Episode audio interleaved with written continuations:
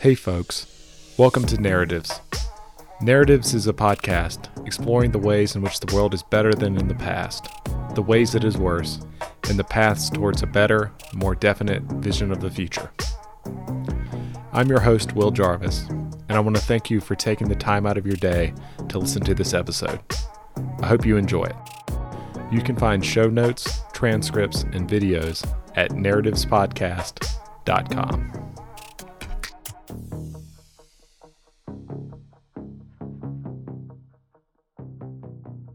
Kai, how are you doing this afternoon? I'm doing really good. How about yourself? Doing good. Thanks so much for taking the time to hop on. I, I really appreciate it. Um, do you mind giving us a brief bio and some of the big ideas you're interested in? Yeah, yeah. Let me. Uh, you know, this this this entire thing really started back in 2011. Um, I was, I guess, like 12 at the time, and um, you know, I I grew up very religious, very religious. My family is uh, LDS, they're Mormons. Nice. And um, like with with most religions, you kind of grow up with, uh, you, you, know, this idea that one day you're going to have this afterlife and everything's going to be okay, and it's you know, it's actually a very comforting feeling, right? Uh, so I grew up with that, and and as I got older, I kind of disconnected from it a little more around that time, and um, what sucks is you kind of lose that comforting feeling. Like all that stuff is still very it, it, would be very great to have, right? Yes. Especially living forever. It's all it's a fantastic concept, right? Uh, and and losing that was was difficult, right? Like losing that kind of comfort. And um, so I remember at the time I was, uh, uh, you know, just browsing the internet, and I, I, came across what was called the 2045 initiative. Um, I'm not sure if you've ever heard of it. No. It's it, it was a project by this Russian billionaire named Dmitry Itskov and he wanted to make humans immortal by 2045 nice. Um, and i thought that was just like the coolest concept ever at the time. It was like mind-blowing to me. And uh, so i was looking into it and I, I, started to learn about all these technologies you know one of those being cryonics of course but also uh, you know aging drugs and, and reversing and curing aging and all these longevity interventions that people were working on. And um, i think he ended up not pursuing that anymore. I, I, think he wanted to have brain transplants by 2020, and I think the timeline started getting a little difficult. Got a little, little bit uh, difficult. yeah, yeah. 2045 is uh, it starts coming up quickly, right? Yeah. And um, but it was still it kind of unlocked that in me. It was like, okay, I still love this idea of living forever. Obviously, this is a fantastic yeah. concept, and if we can accomplish this through science, I mean, wow! Like I, I can't think of anything more impactful to work on for the human race, right? Absolutely. Um, and you know, and, and that un- unlocking that kind of ruins you a little bit because I, I, remember being in like, you know, ninth grade. I, I was in freshman year of high school, and I would go in and I'd get my, you know, my English homework, and I'm looking at it, I'm like, man, we're gonna fucking die. Like, what am I doing sitting here working on this? Right? it seems like a waste, right? Yeah, it seems like a waste of time. And it just it was really messing with me. Uh, so much so that I, I ended up actually dropping out freshman year, dropping out of high school. Nice. Um, and I knew I didn't know exactly what I wanted to do. I knew I wanted to work on something in life extension eventually and and help move that forward, but I knew that I wasn't going to be able to do that there in school. So I ended up leaving. Um, and you, you know, working on anything in this field is difficult, of course, because the the barriers to entry are so high, right? I mean, you go to something like, you know, an industry like tech. I mean, if you're a 12 year old with a laptop, you can compete at right. a very oh, yeah. high level. Like you can just get involved, and uh, for for nearly no upfront investment. And um, you know, I'm I'm I'm, uh, I'm, I'm like 12 or 13 years old at, at the time. I, you know I grew up in a townhouse outside of Baltimore. I have no connections to anyone in biotech or deep tech or anyone working on any of these things. So didn't really know how to get started. So I, I dove into what I was good at, which was tech, which was computers. Um, I always played games. I taught myself to code at a young age, making Minecraft plugins, right? And uh, so it was a it was a good way to kind of just start building things and getting experience and and and starting to get involved in uh, you know just the world of entrepreneurship. And um, so I, I, started with Minecraft servers way back in the day. So this was still around when I was ninth grade, but it was after I dropped out. And um, I, I, uh, I, started building Minecraft servers. And, and you know, Minecraft servers back in the day were kind of a gold mine. They were, uh, you, you, could really get a little business going on on Minecraft servers. Awesome. And, and, to this day, people still do have fantastic businesses in, in Minecraft. I mean, that make millions. It's it's incredible. Um, same thing happens in Roblox, and and, uh, uh, and, and now the Web three industry is just kind of realizing how much money there really is in gaming, and yeah. starting to go towards that more. But um, so yeah, I, I started my first little business, which was Minecraft servers, and, and over time just kind of worked my way up. Um, I went from making Minecraft servers to hosting them. I uh, started a company called MyMC Servers when I was, I think, 15, and um, uh, we became one of the larger providers in the entire world for Minecraft servers pretty quickly. And uh, that was actually the first company that I sold back in those days. So that was kind of my first big win. It wasn't some massive sale or anything, but uh, as a, as a teenager, it kind of really it's a big deal yeah, it was a big deal for me. And um, so I kept kept trying to move up. I got into hosting all kinds of game servers for all kinds of different games at the next company. Ended up selling that one. Uh, I got into even further down the hosting line. I got into dedicated servers, web hosting, VPSs. Uh, this was, of course, before everyone would go to AWS for a website or gotcha. throw their site on Vercel. I mean, this was when you'd go to HostGator and nice. your website up, right? So this is just right, a different time. Yeah, this is this that. is a much different time. And uh, but it was fun. I, I love that industry, and um, you know, after after that, I actually I got involved in in making a I made a Web three company back in 2017. Um, this was before everyone called it Web three. This was uh, most people actually called it the decentralized web. Was gotcha. kind of one of one of the names for it. Uh, no one really knew what to call it at the time, and uh, what I ended up building was a, a website builder that deployed websites onto IPFS or the decentralized web, right? Um, and it was it was difficult even at that time to find uh, product market fit, right? I mean, this is like really early in, in crypto and everything. Yeah, it's hard now. Hard yeah, now. it's still hard now. So it was even back in those days, it was difficult. And so I just, you know, I had a ton of different projects that I worked on. Some did well, some, you know, flopped uh, over many years. You know, I spent spent about 10 years in tech altogether. And uh, my my most recent tech company was one that I made with uh, uh, my, my, buddy Dayton Mills.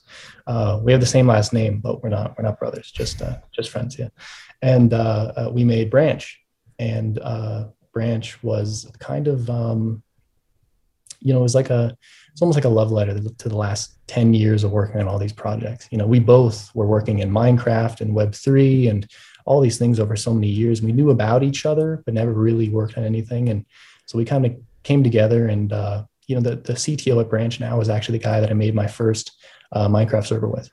So nice. we all kind of stuck together over the years and and uh, uh, and then the baby of all of that was branch. And um, you know branch has some very cool unannounced things that i can't talk about but it's going well. It's going it's going well. Um, and it it kind of put me in a position where finally after all these years I could, I, I, had the opportunity to dive into the life extension space now yeah. with resources and experience and not just being some kid who's excited about it. Right. And now those barriers to entry seem a lot lower than they did when I was 12. Right. Uh, so the timing really kind of lined up. And, um, and then I guess that brings us to CryoPets, brings us to now. So that's a quick rundown. absolutely, absolutely. last and, decade. Yeah. No, I, I, love that. I love that. And, and why? Um, you know, a lot of people are working on longevity now. There's a lot of money going in the space.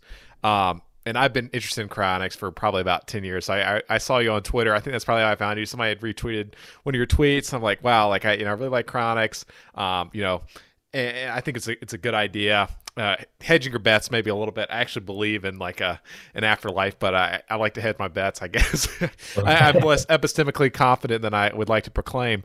Um, yeah. But uh, you know why why focus on cryonics, right? Like because there, there's a bunch of different approaches to longevity. Um, you know we there, there's ideas about like uh, you know working on senescence there's you know all kinds of different approaches um, why do you think uh, cryonics is, is the right approach for us to take right at this point in time yeah, I mean, I was, you know, I was actually considering. Uh, so about this time last year was when I left my previous company and, and started focusing on all this stuff, and I was trying to figure out exactly where I'd be the most useful in the space. So I was looking all over life extension. I mean, everything from Gotcha. cryonics to aging to mind uploading. Like, what's everyone working on? Yeah. What does the industry look like? And um, I actually saw this tweet from uh, Balaji, who who was talking about sort of tech trees and mapping out Ah, nice. industries.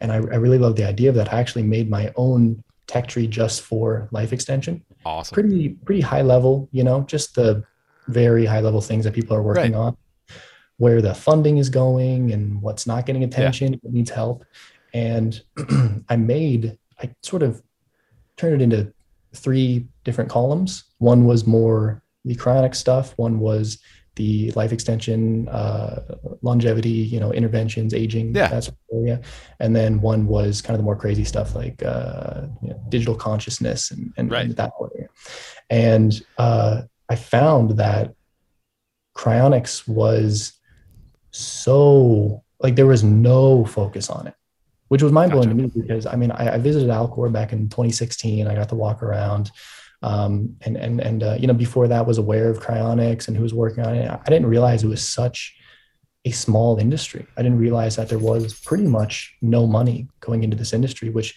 blew my mind because when I developed this tree, it was an entire column. Like this seemed like a very important piece of this, right? Right. So it became pretty obvious like where I was needed the most.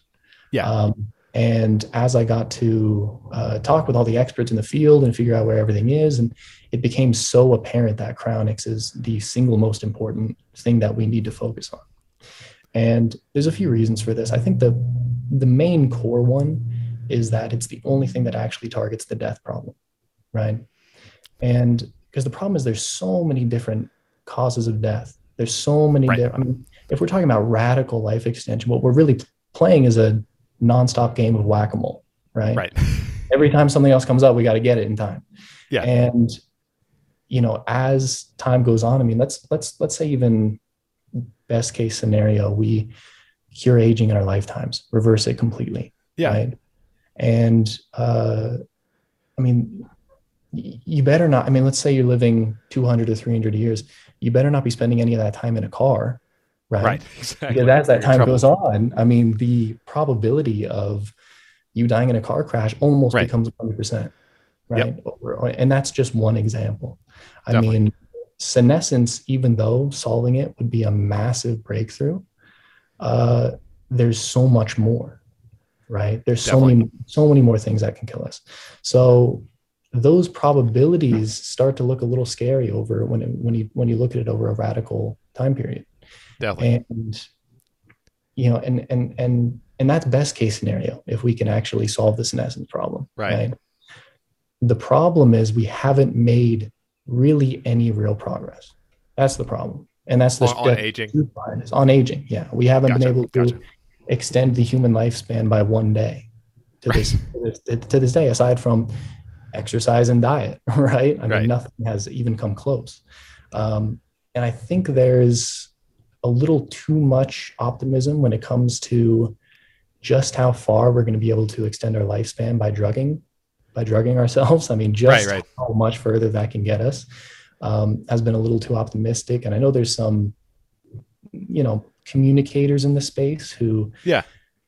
you know bring a lot of people in and get people excited about it which is really good but maybe are a little dishonest when it comes to just how far we're actually getting and how, how much further we have to go. So it kind of Right, makes right. like oh this might be possible. And that's how i felt back 10 years ago Yeah. right? I was like wow i can't wait for wait to see the progress of this over time. And 10 years later here i am and there hasn't really been much progress right? And Right. i know people who, uh, you know cryonicists as well. I know i know max more talks about this where i mean he's been looking at this space for much longer than i have like 40 or 50 years he's been looking at this space Yeah.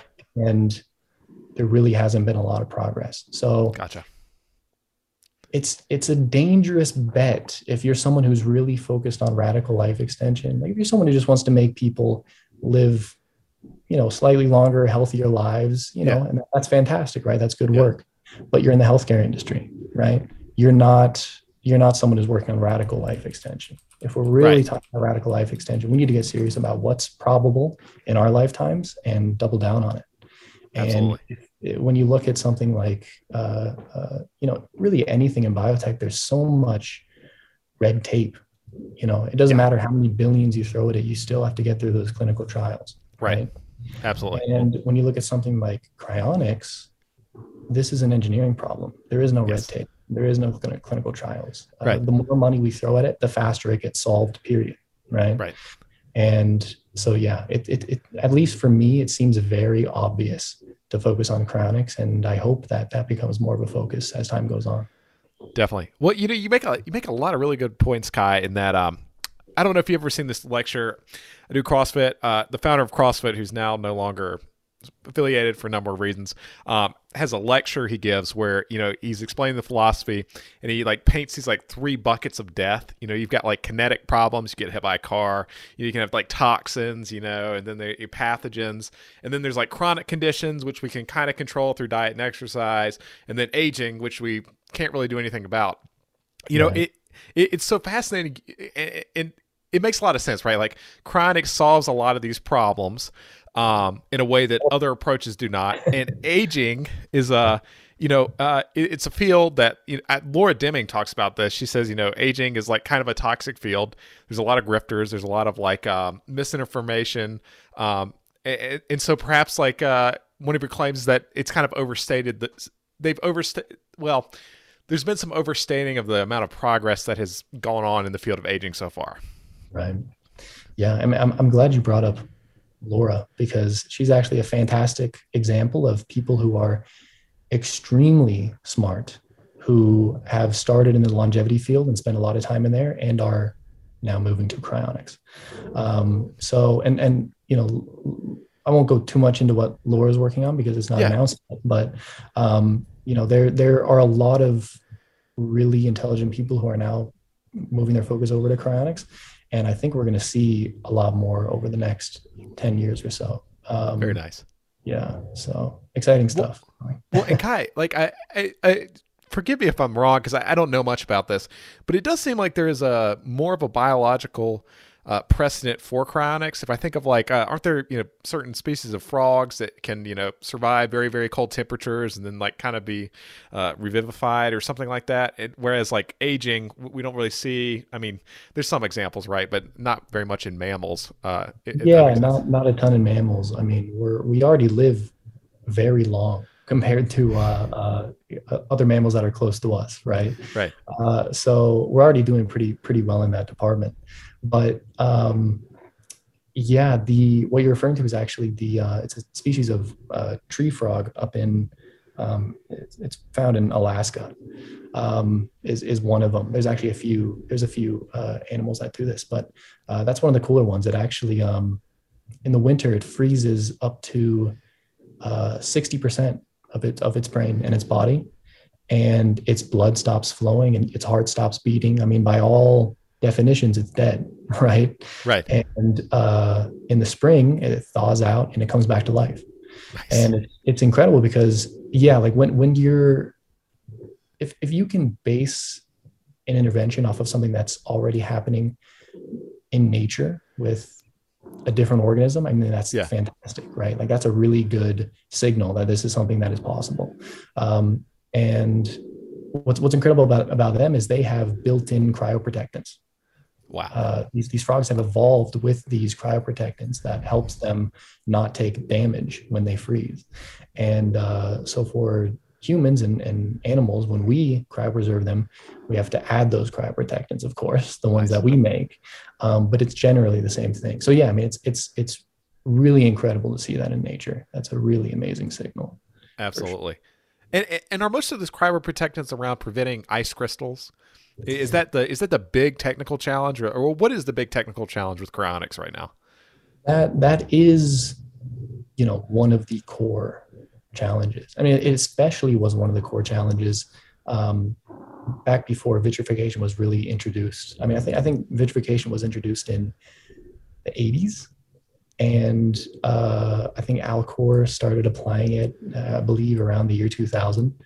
Um, and I mean, before this, uh, it was obviously very difficult because uh, what happened is you have uh, yeah the crystallization that happens the ice formation um, ice also expands it's I, I believe it's 9% larger volume uh, as opposed so kind of a problem pretty much yeah right. pretty much yeah. every cell is getting pretty messed up uh, yeah. and and so that that you know that was one of the biggest problems and um, uh, of course you know uh, Greg Fahy is the one that, that really introduced vitrification into cryobiology back in the 80s and he you know, uh, he's he's still to this day uh, makes the leading cryoprotectants uh, that, that the whole industry uses, right? Um, and so yeah, that that that is one of the core problems is is perfecting that process. We've we've come a long way. It's definitely a lot better than straight freezing, which which it right. was right? Um, and uh, but you know, it, it, introduces a few more problems because um, these cryoprotectants are toxic. You know, there's a level of toxicity that they have. So there is damage that they're still doing on the way in uh, that we need to be able to solve eventually. Gotcha. Um, so I mean that's that's one of the big ones. There's there are others. I, I, I mean one of the cool things about the cryonics industry is a lot of the work uh, translates really well from model organisms to humans. Gotcha. Um, whereas if, if you're testing in an aging intervention on a mouse, like, which has nearly no genetic diversity, right? It's it's very rare that that's going to translate well to humans, and that's exactly. why it takes so long. Um, and just as a side note, I mean, this is why what Celine over at Loyal, uh, where she's working on with the dog aging drugs, yeah. is brilliant. What's amazing about that is that the interventions that we actually test on dogs, if they end up working, um, there's a much higher chance that that's going to translate over to humans. Gotcha. Uh, but but yeah, a lot of longevity science is still done on the, the mice. So I'm not sure how bullish I am on that. But it's questionable. Um, yeah, yeah, yeah. But uh, yeah, I mean, um, I, I, guess the real difference when it comes to uh, you know animals and um, uh, humans is is scale. It's the being able to uh, preserve large organs and large tissues uh, and and because uh, obviously at, at a smaller scale that's that's much easier. Yeah. Um, so those are really the the main problems that we're faced with. Gotcha. But you know, like i said they're engineering problems you know we right. money this we're going to solve it so. Yeah. No I, I love that. And it does seem like also like versus the age so aging seems to be very different in different types of animals but it does make sense to me that you know perhaps um you know, freezing a mammal is like kind of freezing a mammal. You know, like there's maybe like smaller. I feel like differences. They seem to be much smaller for a reason I can't quite articulate. Exactly. Um, very cool. Um, I I'm curious. You know, I, I was reading a couple years ago. Um, there's a lot of hype about plastination. Mm. Um, you know, what do you think about plastination? Is that a good approach, or is is freezing just much better for reason for for for some reason? Yeah, you know, there's there's a few approaches. Specifically, these approaches are usually targeted towards brain preservation. That's where gotcha. a lot of the research has gone. Plastination is one of them. Um, there's there's definitely a few problems with plastination. Obviously, I mean, there hasn't been a ton of research into it, which is one gotcha. of the biggest problems. I mean, we've been working on cryopreservation for 50 plus years now, right? Yeah, even even longer. So, um, uh, not to mention the fact that we've already uh, uh you know, Greg Fahy took a, a completely cryopreserved a rabbit kidney, I believe, and then put it back in the rabbit and had it work completely fine. I mean, wow. we're we're we're right on the edge of having organ cryopreservation and uh, even the revival of small mammals like like hamsters. Uh, that's not far off. So wow, it would seem a little silly to kind of switch focus now to a different preservation technique, but that's not even the biggest problem. The the main problem is that plastination, like a lot of these other preservation techniques, are irreversible. Gotcha. We, we, that makes a lot of sense. A lot so, different from thawing out versus like yeah. deplastinating something. Yes. Right. And and and a lot of people are okay with this. I don't want to say a lot. Um, there's not a lot of people focusing on it in the first place, yeah. but some people are are okay with this because um, they believe kind of kicking the can down the road. It's like, well, we're figuring that problem out later. Is right, that, is, right. Is that the sense? Well, you know, it, it's it's practically irreversible. I mean, I guess you could say eventually everything would be possible, but it's not something that I would. Pretty far down the. you might as well be chain. pouring some cement in there, right? But yeah. uh, they believe that one day we'll be able to upload, gotcha. scan, and upload gotcha. our consciousness, our what makes us us. You know, our personality, yeah. our memories. Um, I'm not big on the up- uploading route. I know Robert McIntyre is, is kind of in a similar field where he's working with, uh, you know, aldehyde stabilized cryopreservation, which is sort of another example of that, uh, where the end goal is uploading. Um, because they, they do offer, you know, good preservation, right? Gotcha. So as long as we can preserve it, then, you know, as long as we can scan it and upload it to a digital consci- uh, consciousness that we have in the future, that's fantastic. But um, then it comes into the debate of what makes you you and what's a clone and how do you stay yourself if you transfer that or yeah you know, that and that's um i mean that's a can of worms you know that's yeah. uh, an interesting one to go down so i think cryonics still makes the most sense because of the opportunity of reversing it you know that's gotcha. the that's the key and that's the only you know path we have to that right now so right right in reversal yeah. it, it really matters um why focus on pets? You know, like is it just a, a bigger population you can get started on? Um, yeah, like uh, uh, just what's the impetus for pets in first? Yeah, so I mean, when I was trying to figure out, I knew I wanted to build a company in the cryonics space. I knew I wanted it to be a for-profit. I don't think the nonprofit yeah. route is smart, and I believe it's why Cryonics is. Uh, I mean, Alcor hit their 50 year anniversary, and Cryonics is still like a weird fringe topic. Like I mean, yeah, you know, obviously there's a lot being done wrong there. I think a nonprofit approach is one of those problems. Um, I knew I wanted to build something in the space. I didn't really know exactly where to start, but I tried to look at where I wanted Cryonics to be.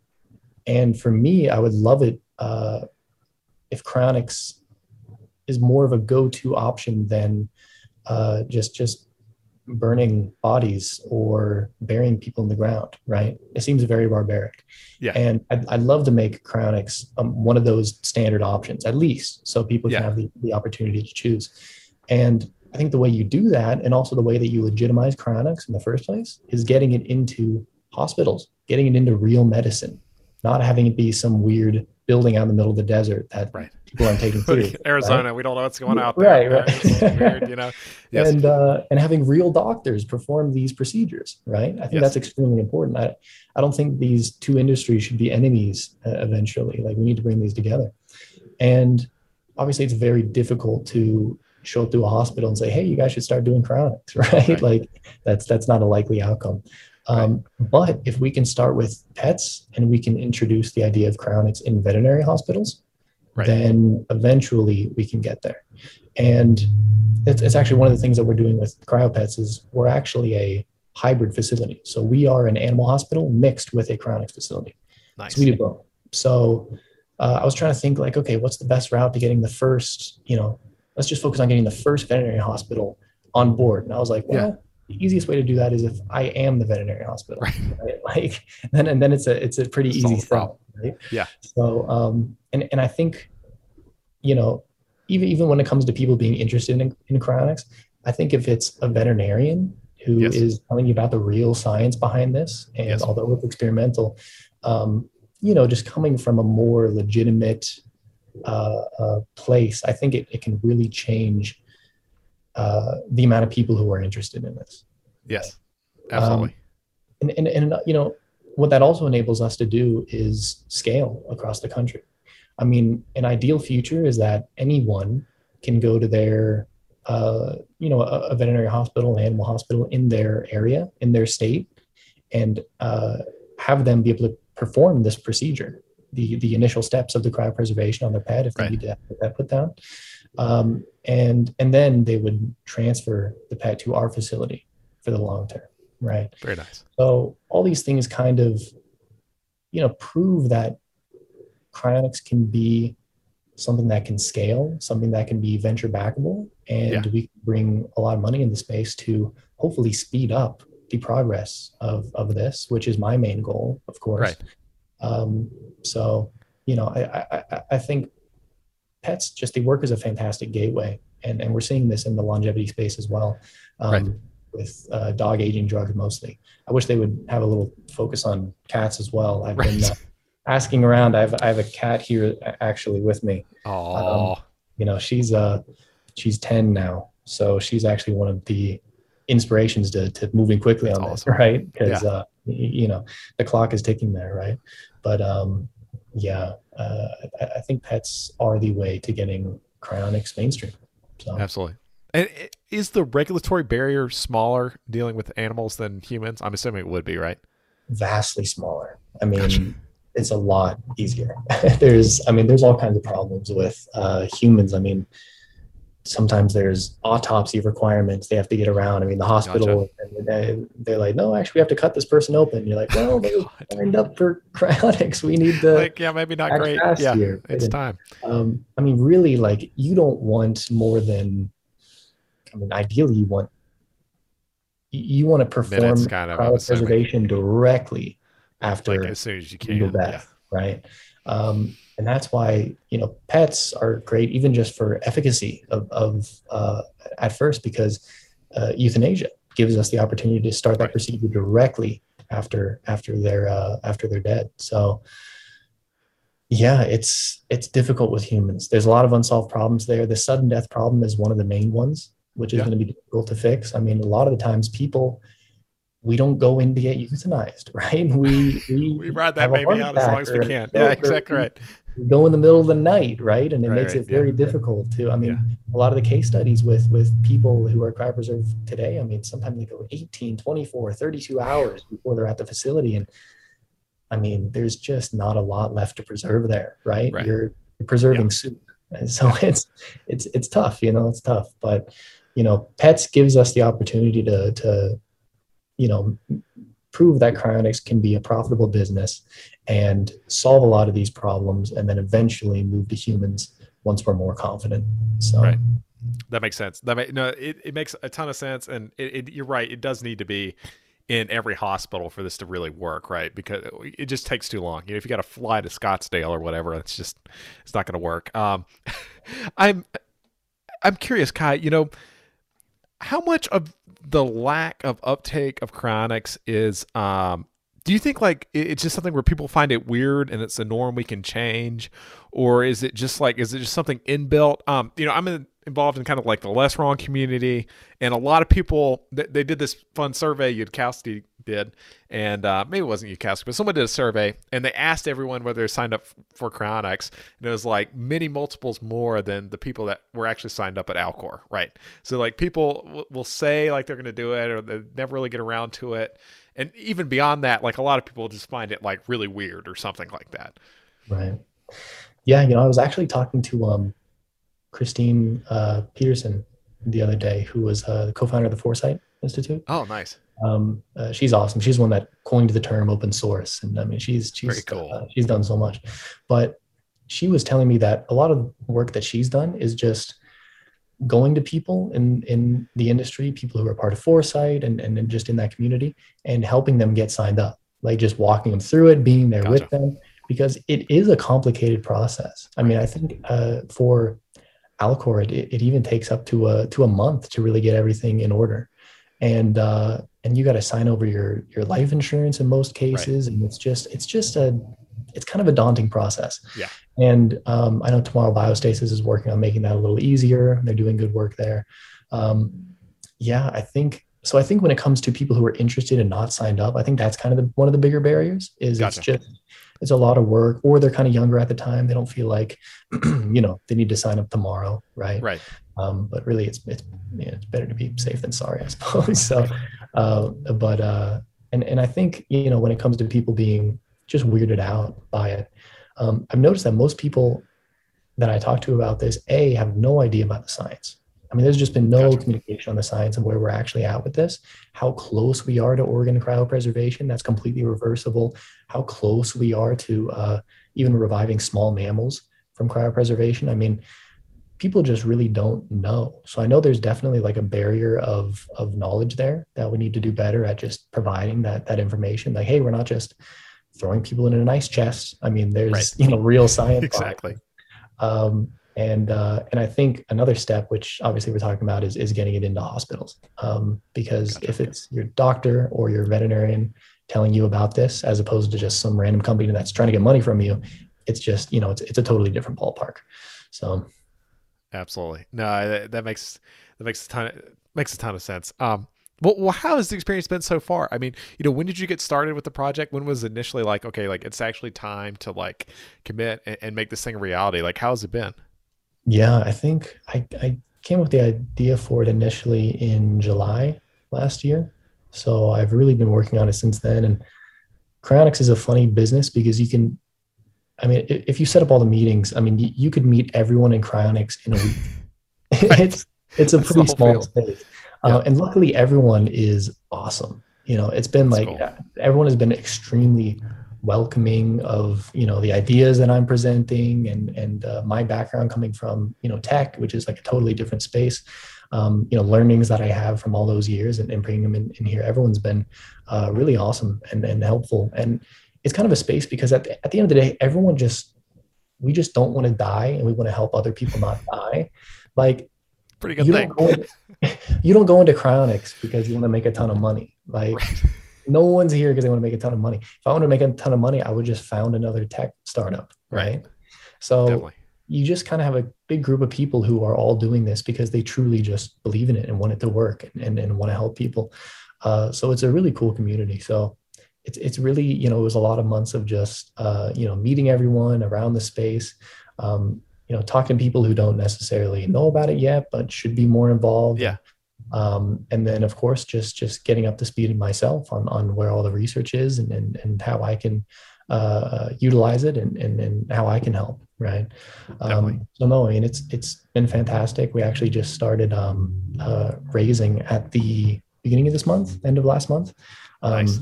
Uh, our seed round which has been going extremely well um, there's there's been a lot of interest and and uh, you know I, I think we can prove that Cryonics can work here as as a, a real business so um, no, it's been it's been really good, and it's one of those things where, you know, I I love the time that I spent in tech and in gaming yeah. and all these fields of hosting. You know, some of my best memories. Um, but truly, when you work on something that is life and death, when you work in in an industry where uh, that's on the line, yeah. um, it's really an amazing feeling. I mean, you know, it's it's uh, it, it's it gives you a lot of you know that feeling of purpose is is you know you feel it a lot more so right uh, no, it's been a really cool experience so far. I love that. I love that. I'm curious. There, there's one other aspect uh, to cryonics. I, I, people think people do not talking about enough, and it's actually the political. It seems like the political is actually really important for cryonics, and governance of or you know organizations over the long term seems to be like a really difficult problem to solve. Um, have you thought about this at all? You know, you've, you've worked in Web three, so this is kind of like a, a related area. But have you thought about like how to solve some of the governance challenges about keeping an organization running, you know, successfully over the long term? You know, you've got to keep things cold, right? And like this is a this is a real challenge. Yeah, no, I mean for sure. I mean, and and this is like this is a huge problem. You see, even there's a cryonics facility in Russia called uh, KrioRus, I believe and and right now they're having a, a very it's, it's almost like a fight for power over the facility right now between the owners um, and it goes to show you like how careful you have to be with yes. something like this yes. because if if you're thinking about a company that has to ideally exist for hundreds of years i mean uh, yeah you have to be careful how you approach that and and i do come from a web web3 background and I'm, I'm involved in daos and there's a lot of you know exciting ideas that are you know forming as far as decentralized governance over right. companies over organizations certainly none of them are proven enough by this point right. to really execute or count on for something like this in the future maybe there will be. It's definitely like an exciting area that i'm watching closely. I'm even involved in like something called the dog longevity dao right now or, where we're helping fund dog, uh, dog longevity research. And um, so there's yeah i mean there's there's a lot of exciting uh, uh, you know, hopefully breakthroughs that, that we have there where people can you know start forming organizations and companies with those structures. Yeah. Uh, but i think it's going to take some time. And um, so yeah i mean I, I, I there, there aren't a lot of companies that have lasted hundreds of years right i think one of the key components and what all the other cryonicists know you know as well is that we all have to be working together in order right. to survive that long and and alcor yeah. is you know uh, props to them for lasting 50 years now, right? I mean, that's right. a that's a big achievement. It shows that it, it yeah. can be done, right? Yeah. Um, but yeah, I think it, it it really comes down to everyone just collaborating and making sure that um, you know we we certainly don't want like a big PR disaster in cryonics right now, right? Right. There even were some back in uh, uh, man, I can't forget. I, I can't remember the year. Um, but you know, cryonic facilities that started up and then failed, and then uh, right. Uh, you know, had a lot of bad PR around them. And Yeah. What are the space industry where we had large failures, and it kind of caused a, you know, people kind of backed away from it for a while, right? Yeah. but of course, you know, uh, private companies came in and, and, and made a huge difference and, and got it going again, right? Which is kind of the dream for cryonics as well. Um, so yeah, I think it's it's really going to come down to collaboration and just taking it one step at a time. You know, figuring out how we can we can survive for that for that long because it's yeah one of the most important aspects of it. Yeah. Um, Well, and it, it definitely does seem like um, one thing that is on your side is if you can get a a um, a large enough mass of people who are signed up or enough pets signed up, you know what I mean? There's a certain amount of momentum to keep these things going. Like if there's norms around it, it's like normal, it's a normal thing, and there's processes. Like it, it's much easier, right? Um, I like to give the example of you know there's still Stasi officers who get pensions. You know what I mean? So you know, like these things get like generally like we're actually pretty good at like maintaining some things through you know regime changes and all kinds of different ways. Um, i i if it's common enough knowledge and it's a normal enough thing. Hundred percent. No, that's a great example. Definitely. So it is solvable in some sense. Um, Yeah. I, I want to move a little bit and talk about your experience. Um, so you know, you dropped out of high school, um, and, and you mentioned like on your website that one of the things that it, it was really helpful about that was you were able to sleep. And it's actually one thing that empirically we see is that like um, it's actually really bad for kids not being able to get enough sleep. And like the you know, I remember like when I was in high school, you know, we had to go in like seven o'clock in the morning, you know, and you're just like destroyed because you know you're you're meant to be sleeping in at this time. You're like trying to stay awake. Um, you know, how much you know how important do you think uh, that aspect is, and um, do we just overlook that because you know adults just need less sleep? Man, I think that's one of like that's probably one of our biggest failures in society is like dragging kids out of bed on zero sleep, trying to shove a bunch of knowledge in their head that they don't retain at all. Nope. Right. Or if they do, it's for the short term, for the quiz, for the test, whatever, and then they lose it completely because they don't have the sleep that they need. I mean, it's yeah, I mean, it's absolutely mind blowing to me. I, I especially, I mean, we have the science, we know how much kids need to be sleeping Yep. right? It's a lot more than adult- than adults, and they don't get it. they don't get the sleep that they need for their development. No, I mean it. It, it blows my mind. If I if I do have have kids, uh, they will be homeschooled and they will be sleeping in. Um, I can tell you that. But uh, yeah, it, it it was absolutely, I believe, a game changer for me. I mean, just uh, the clarity I was able to have throughout those years. I mean, I I, I think was um, yeah and and man i uh the the health benefits that it, it probably has that we don't even are, are still you know not not studied enough um yeah i think i think we're going to find out that that was one of our biggest failures I think that was a, a big mistake. that sort of set up yeah for education Definitely. you know it blows my mind Uh, do you think uh, high school is just generally kind of overrated then? you know it's kind of tough because you don't want to tell every kid to drop out of high school and then they don't find their footing and Right, it doesn't no, really it just work. doesn't work like- out for them.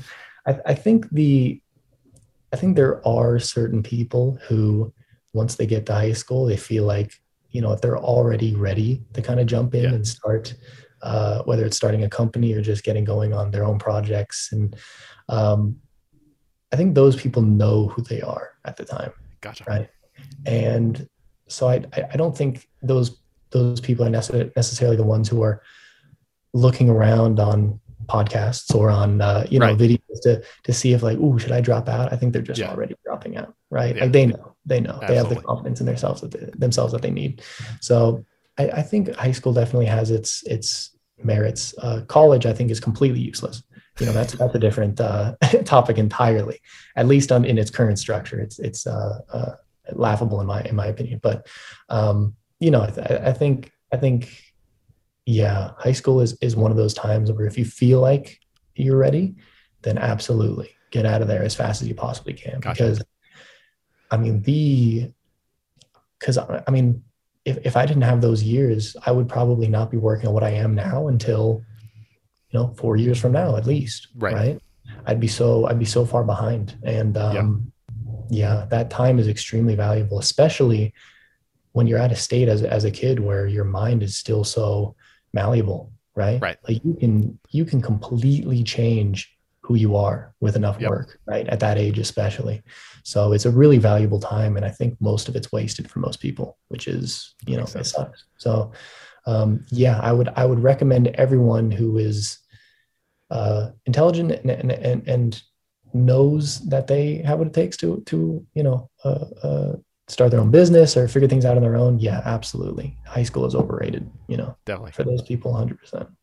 I love that. I love that. There's a great um, Scott Alexander post uh, where he gives a graduation speech. And he talks about how you know they did these uh, studies in the '60s. It was very unethical. They held some kids out of school, out of high school, and it turned out you know it was a pretty big cohort, and they were on average about a year behind. Like that was that was about what the effect size was. And that's on average, right? So there's some people who did fine, some people who didn't.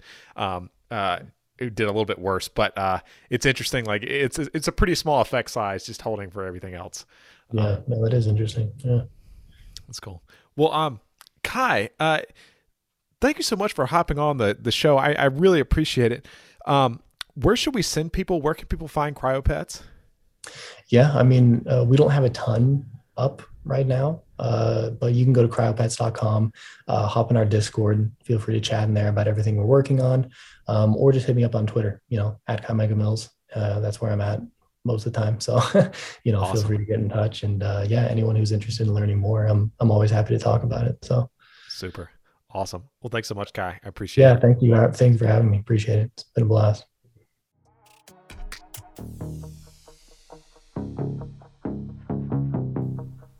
Thanks for listening. We'll be back next week with a new episode of Narratives.